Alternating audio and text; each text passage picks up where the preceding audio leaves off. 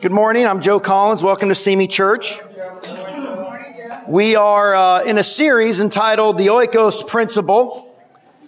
It's the idea that the primary way Jesus spread his message was and still is through the relationship of his, through the relational world of his followers. Last week, we uh, focused on part one, preparing yourself for your oikos. And today we're going to do part two of preparing yourself for your oikos. We're going to start in 1 Corinthians chapter 5. Let's pray before we turn there. Father, thank you so very much for bringing us together today, for your love for us, for the incredible worship we had, for the desire, of God, to come together as friends and family and to connect with each other and with you. And I pray, God, that you're with us now as we look at your word, that you speak to each and every one of us in, in, in what we need to hear, God, in order to help us be prepared to go to our oikoses, our households, the people in our lives who need to know about you. It's in Jesus' name we pray. Amen. We're going to start in First, uh, Corinthians chapter 5. Before we get there, though, I want to show you a map. We looked at this last week.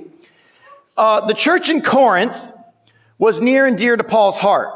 He established it to what we call, during what we call the second missionary journey. That was around 52 AD. If you look at the map, he left Antioch, traveled through that area called Asia or Galatia, which is modern day Turkey, crossed the Aegean Sea, went into Thrace, which is modern day uh, Greece, and then eventually made his down into southern Greece to the city of Corinth, where he stayed for about 18 months and established the church that we call the Corinthian church uh, there. After his 18 months, he moved back to Ephesus, or eventually made his way back to Ephesus, and it was there while he was in Ephesus about three years later where he got word that problems were going on in the Corinthian church, which was the reason for him writing his letter. Now, when we read the letter to Corinthians, it's easy to fall into a trap and think that it's just a list of what not to do. It's a bunch of things of what churches shouldn't do. And there is a lot of that in Corinthians, but I don't want to look at it through that lens. I want to look at it through what should we do? as a church? What do we learn in the letter of Corinthians that, that tell, informs us on how we can be better prepared for our oikoses? Last week, we, we looked at chapters one through four. And in those chapters, Paul deals primarily with divisions that had broken out in the church. There were these factions that had risen up around various leaders, and it was threatening the unity of the church. His solution was very simple. More Jesus, more unity. That's a great message for us to hear and be reminded of. More Jesus, more unity. It's not to be found in rallying around different leaders. It's not to be found in establishing norms and, and, and people conforming to a certain code of conduct. It really comes from Jesus being in our lives front and center. And when we all focus on Jesus, an amazing thing happens. Unity occurs. Now, in chapters 5 through 13, we're going to look at today, Paul turns his attention to a number of additional issues, and they were just as significant and dangerous to the well-being of the church. Let's review them. Right off the bat, incest. In a church in the first century, established by the apostle Paul and with various leaders like Apollos and Priscilla and Aquila and other well-known uh, uh, people in the Christian, in the, in the history of the Christian church going in and out of the city, they had in their midst a man who got into a sexual relationship with his own stepmother. And Paul even said this was so shocking to him that he was pointing it out that even the, the, the, the, non-Christians in Corinth would be shocked by that kind of behavior. And remember, Corinth was a very immoral city. That would be like doing something so shocking that even Vegas would go, well, we wouldn't do that. This was occurring in the midst of the church. Secondly, lawsuits between believers. These factions had gotten to such a point where they no longer trusted each other or another person in the church to resolve conflict. And so they were just resorting to going to the legal authorities first to resolve conflict rather than getting together with the family, the church family and mature people and getting these issues resolved before they ever get to that point. Thirdly, prostitution. We said last week, Corinth had a phrase just like the phrase Vegas has, what happens here stays here. Well, in Corinth, they called it to live like a Corinthian. It meant to engage in prostitution. As a matter of fact, there was even another phrase called a Corinthian girl, which was what you were called if you were a woman in Corinth because it was just assumed you worked in prostitution. This was in the church not just in the city. Number four, celibate marriages. Now, I don't know how screwed up you gotta be where sex is okay with a prostitute, but not with your wife, but they got that screwed up in the church in Corinth. Another issue that they had to deal with, sexual immorality. The non-married members of the church were struggling with the level of liberality when it came to sex in the city. And Paul was basically saying, you got to run from that. Even if you got to get married, get married. It's better than that. Divorce between believers. Well, no wonder, right? I mean, no sex marriages, prostitution, sexual immorality. I mean, you could imagine divorce was becoming a very big problem in the church not only divorce between believers, but there was also divorce between believers married to non-believers. That led to confusion regarding marriage and remarriage. Idolatry. Something we don't totally relate to, but you've got to remember the city of Corinth was not Jewish by tradition. They didn't have uh, the, the, the belief in one God, so they believed in many gods, and so idolatry was rampant. And and many of the believers in Corinth came into the church with a background of idolatry, entitlement, or abuse of what I'm going to call Christian freedoms. There were there were believers in the church who felt like I get to do what I want to do because uh, my conscience is clear and I don't care about how anybody else in the church feels about it. And so this was causing offenses to occur between believers. There were gender role reversals during worship. In other words, women were taking on roles of men and men were acting like women in the worship. Now this is going to lead to gender confusion. And Paul has to talk about that, that men should look like men and women should look like women and act and behave accordingly. And Then finally, finally, there was inequality. They would come together like we are today for church. And in those days, they would have a meal as part of the communion rather than a song and walk up to a table. But what was happening is, is well off members of the church were coming with big spreads of food and they were eating and drinking and getting drunk while poorer members watched. This was all happening in the church in Corinth. 18 months is all it took Right? Paul left. He was there 18 months. He left and, well, I should say three years. And within three years, he was getting people coming from Corinth. They were crossing the sea on a boat coming to Ephesus to talk to him. Hey, the church has got problems. Now, not counting all the partisanship that we talked about last Sunday, I can see about 13 issues, big issues that Paul has to deal with here at this point in the letter. And this is not counting the several issues he's got to deal with after this point in the letter. Things like the misuse of spiritual gifts, confusion regarding the resurrection, giving, and on and on. Now, in each case, Paul deals with each one of these issues one at a time. Sometimes he gives his own opinion. Other times he reveals to them a new revelation from God. This is what God says about this situation. And then other times he's just reminding them, this is what God has already said.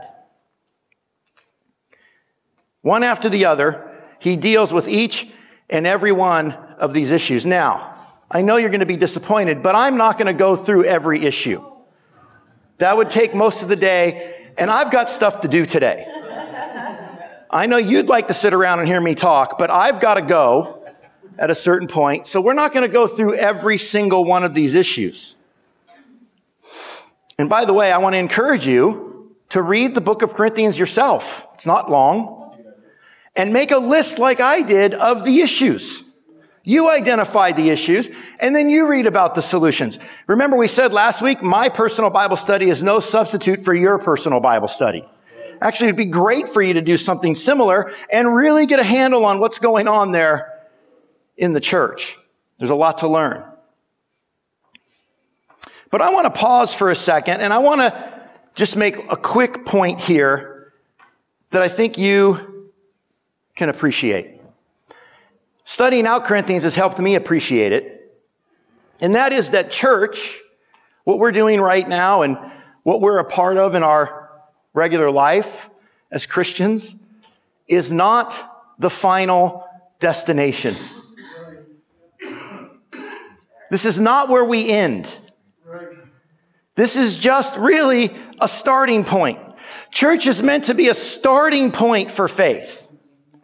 And it's in the church where we have to wrestle with our own baggage and our own issues and the issues that the world shoves down our throat. And we all come in at different places in life. We don't become churchgoers and suddenly all of our problems go away. At least it didn't happen that way for me. I want you to think of church for a minute as a life raft. And, and we're just lucky to have found it. And when we climb in that life raft, we climb in with whatever we got with us while we were floating around in the wreckage of whatever boat or ship or plane we went down with. And so, when you're talking about the people in your world, and you're out there trying to engage them, whether it's by investing in them or inviting them to come to church, do me one favor. Please don't oversell it. I've been guilty of that. Come to church and all your problems will go away. And then they come to church and no problems go away right away. Or they come to church and they look around and go, these people are weird. And they still have their problems. And we do. Don't oversell church. I'm not saying church is not important. I'm not saying I don't value church. I've given my life to church. I think it's awesome but it's not my destination. 1 Corinthians chapter 12, verse 12. Just as one body, though one has many parts, but all its parts are form one body, so it is with Christ. For we were all baptized by one spirit so as to form one body, whether Jews, Gentiles, slave, or free. And we were all given the one spirit to drink. Even so, the body is not made up of one part, but of many. So Paul has gone through this litany of issues. Literally, if you just read 5 through 12, it's just like issue, issue, issue, answer, answer, answer. And then in chapter 12, he stops and he starts talking about the human body. And he makes a comparison to the human body to Christ and Christ's body. And then he goes on to talk about that through baptism, we were linked to one another and given this one spirit to drink. Now, this is weird language to me. It's very strange in reading Corinthians after going through issue after issue that we come to this point and suddenly he gets into this analogy. And he starts talking about the human body and Christ's body and how we're all one and we all got into the body through baptism. And somehow we're all linked together.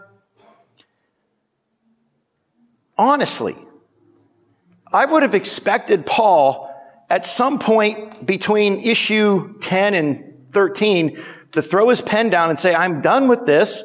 And, you know, the letter should end with, and by the way, I'm right, I'm removing your charter. You're no longer a church. I'm kicking you all out. We're going to have to start over.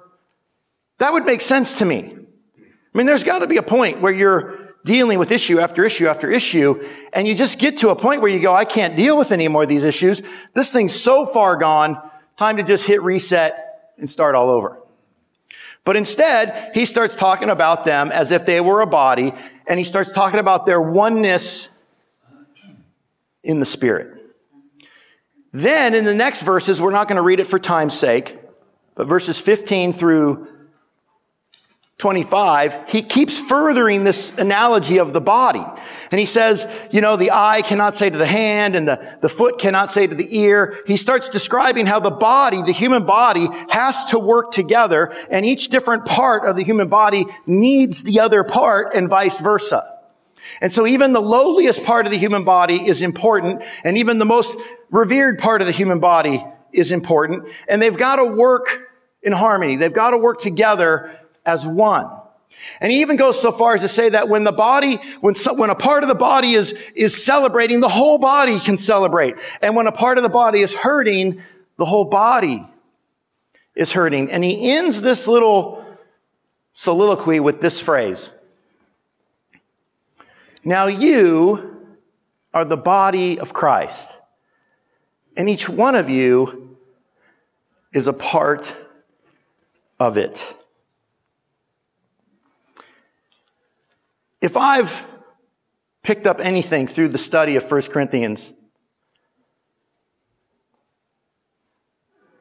I've learned that church is messy. As a matter of fact, if it isn't messy, it's not church. Yet sometimes we don't want church to be messy anymore. And we don't want to have to deal with problems that maybe we dealt with years ago and now someone else is in our life and they're dealing with them. And there's a point where we say, I don't want to keep doing this any longer. And we want to throw the pen down and we want to stop talking to that person and we want to stop reaching out to that person. And as a matter of fact, we didn't want that person to come in the door anymore. So we're only going to have people like us in the church with problems that we feel okay about.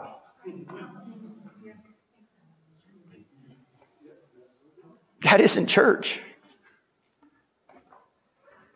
It's messy. I really believe God wants it that way.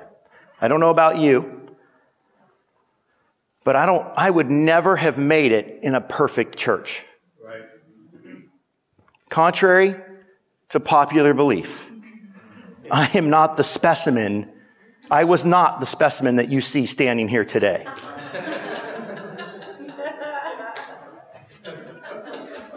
I wasn't always this awesome.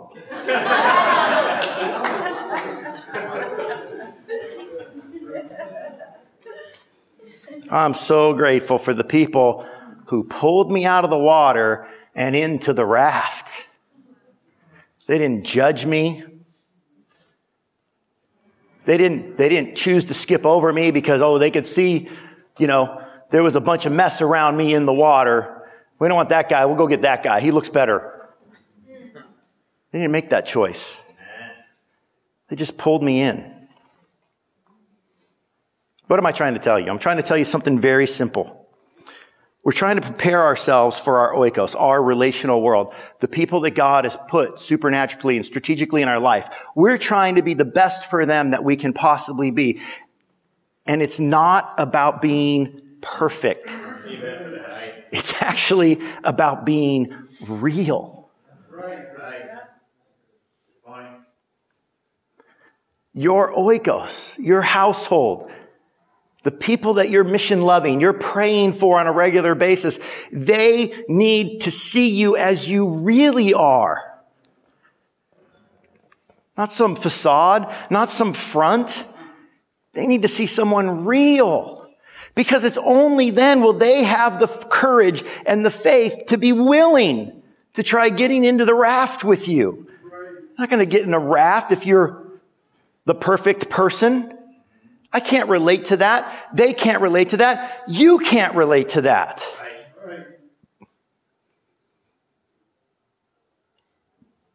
You could almost make the argument that the biggest problem dealing with Corinthians, and I'm, this is not in the Bible, I'm just speculating here, I'm making this up actually, but you could almost make the argument that it was them trying not to have problems that was a problem. Rather than just accept the problems they were having, take the correction, and move forward.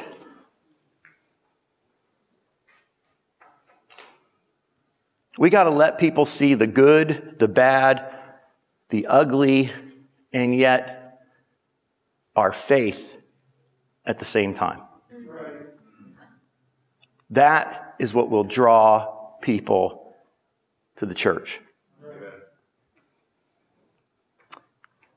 I'm going to close out with maybe the most famous passage in the Bible, one of the most famous set of words ever put on paper. Now remember, this comes right after all of the issues and right on the heels of Paul talking about the church as a body and its oneness and how we together form the church. And it's not about being perfect. And he sort of concludes, he really sort of reaches a, a, a pinnacle here with 1 Corinthians chapter 13. If I speak in the tongues of men or of angels, but do not have love, I am only a resounding gong or a clanging cymbal. If I have the gift of prophecy and can fathom all mysteries and all knowledge, and if I have a faith that can move mountains but do not have love, I am nothing. If I give all I possess to the poor and give my body over to hardship that I may boast, but do not have love, I gain nothing. Love is patient. Love is kind. It does not envy. It does not boast. It is not proud. It does not dishonor others. It is not self-seeking. It is not easily angered. It keeps no record of wrongs. Love does not delight in evil, but rejoices with the truth. It always protects, always trusts, always hopes, always perseveres. Love never fails. At the end of the day, the Corinthian church was a mess. But Paul doesn't throw them away. He doesn't discard them and say, there's too many issues here. You're too screwed up. Starting over. And neither does God. They were still a church and he wanted them to know that that is who they were. That was their identity and they can't lose that. Don't ever give up on it. I might say the same to us. Don't ever give up on church. Don't ever give up on each other. It's our identity. It's who we are. In spite of the messes, in spite of the differences, in spite of the conflicts that we may experience, in spite of all of the sin, we are still a church of Christ. We are still part of his body.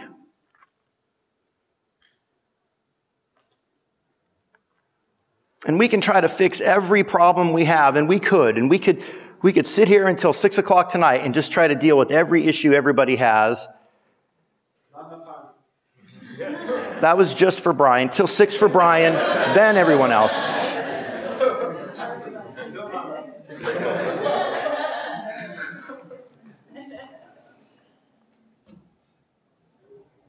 But nothing means more than our love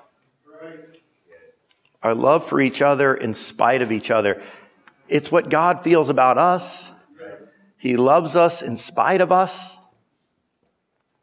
It's what any parent feels towards their child, even as their child makes messes in their diaper, gets older, makes messes in their life. And uh, any real parent is going to love that child to the day they die. God never gives up his love for us. We should never give it up for him or for each other. No talent or gift is more important than love. No amount of faith or sacrifice can substitute for love. We need to be patient and kind, to root for and submit to, to encourage and support one another. We need to resolve conflicts and look out for each other, regardless of our failings. And the same goes for your oikos. They need to feel that kind of love from you. Because it's that kind of love that's going to give them the courage to jump into the boat with you. Right. And at the end of the day, it's that kind of love that never fails. If you'd like to know more about what it means to follow Jesus Christ, it all starts with the ABCs. Admit you're a sinner who needs to be saved. Believe Jesus is Lord and covenant with him at baptism.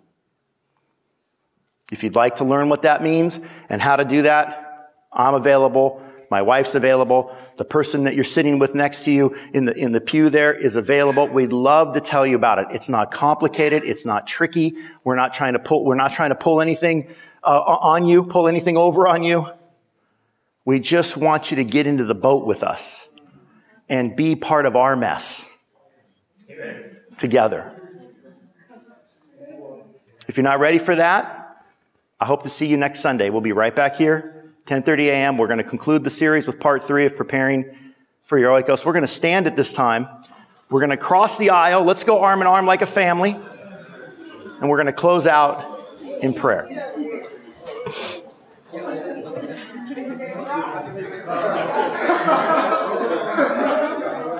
Hicks